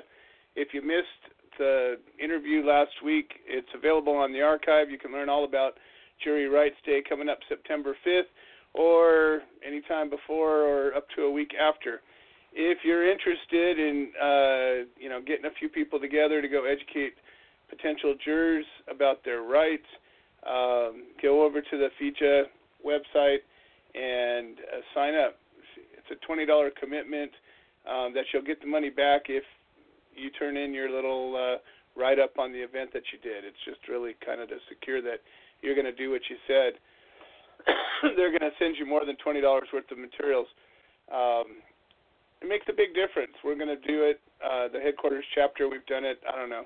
I think five out of the last six years, and um, you know we usually go down there for a few hours. But even if you just go down there for an hour and and uh, hand out literature to protect prospective jurors, imagine if you were sitting in the hot seat and you had a jury of your peers and you knew that if you had just done a little more, maybe one of them would have known about their right to vote not guilty if they determined that the charges or the law that was applied was immoral or unjust, which applies to all of our drug laws almost across the board. So, anyways, um, Jury Rights Day coming up September 5th. I encourage you to be a part of it. And also, um, we're doing another.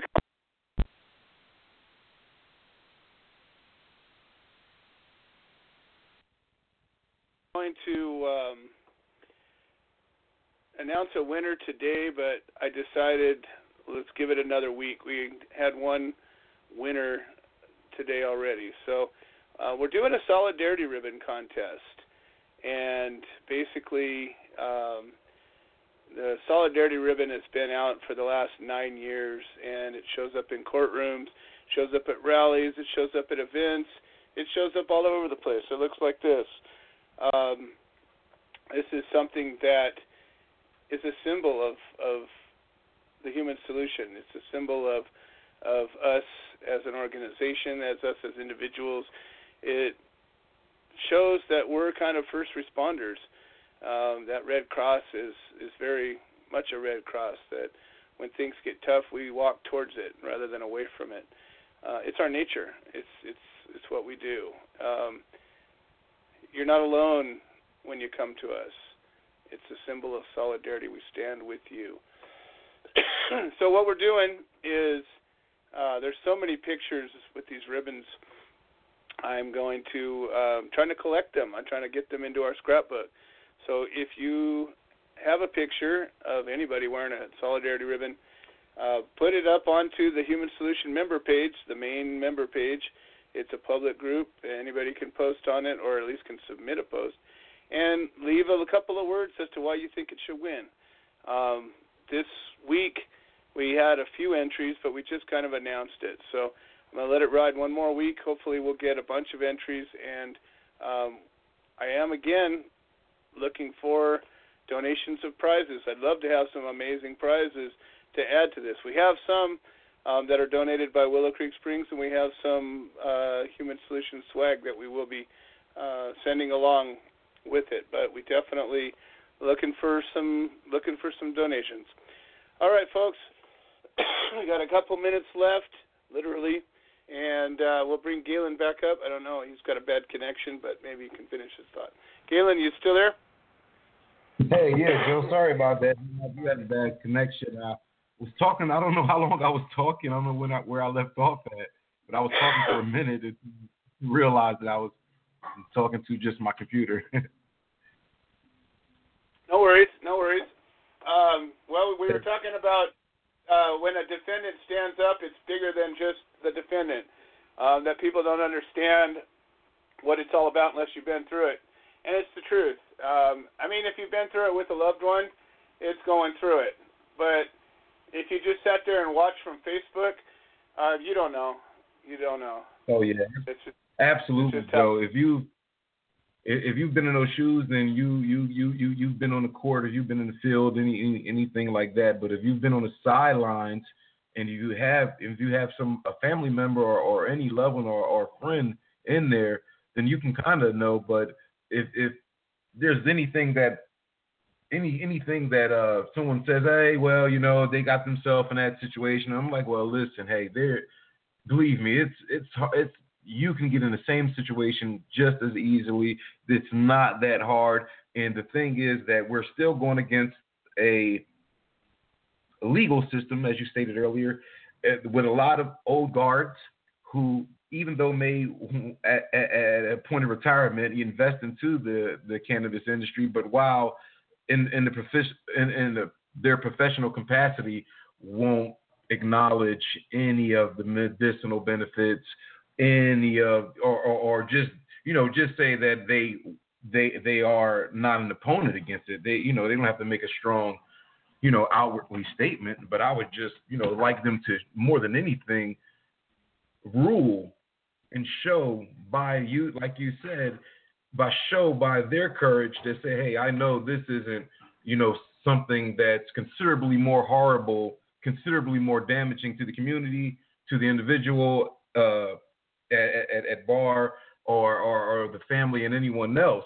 This when I when when I just like most people, I, am sure you, Shonda, and anyone else in the situation find themselves in that situation. You really find you really try to find and place blame where it belongs. And you're like, what did I do wrong?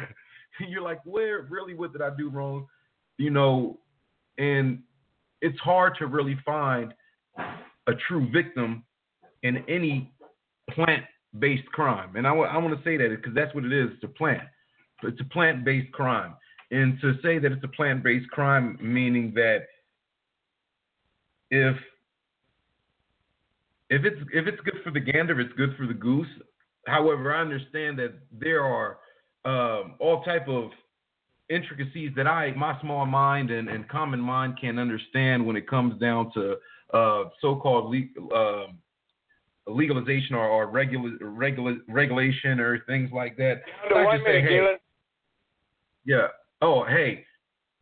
But I want to say one thing that is just I, I know this and, and, and look Joe I want to before I say all that I, want, I just want to end that statement and say this uh, it's just a plant that's what I'm getting at too and I want to say thank you for the Human Solution, for you, Joe, and for all the members of the Human Solution for just, you know, shining a positive light, showing everybody that, hey, there is solidarity in this community, and there's not a whole lot of hubbub about it. It's just the plant, but we stick together for just that plant. I couldn't have said it better. Well, thank you so much, Galen. And I want to thank everybody that helped make this show amazing as it is. Thank Becca for uh, being our screener today. Thank Lisa Wildridge for filming this thing and all the guests that called in. Um, you know what? We're going to keep going until we end Prohibition. So I will see you all next week.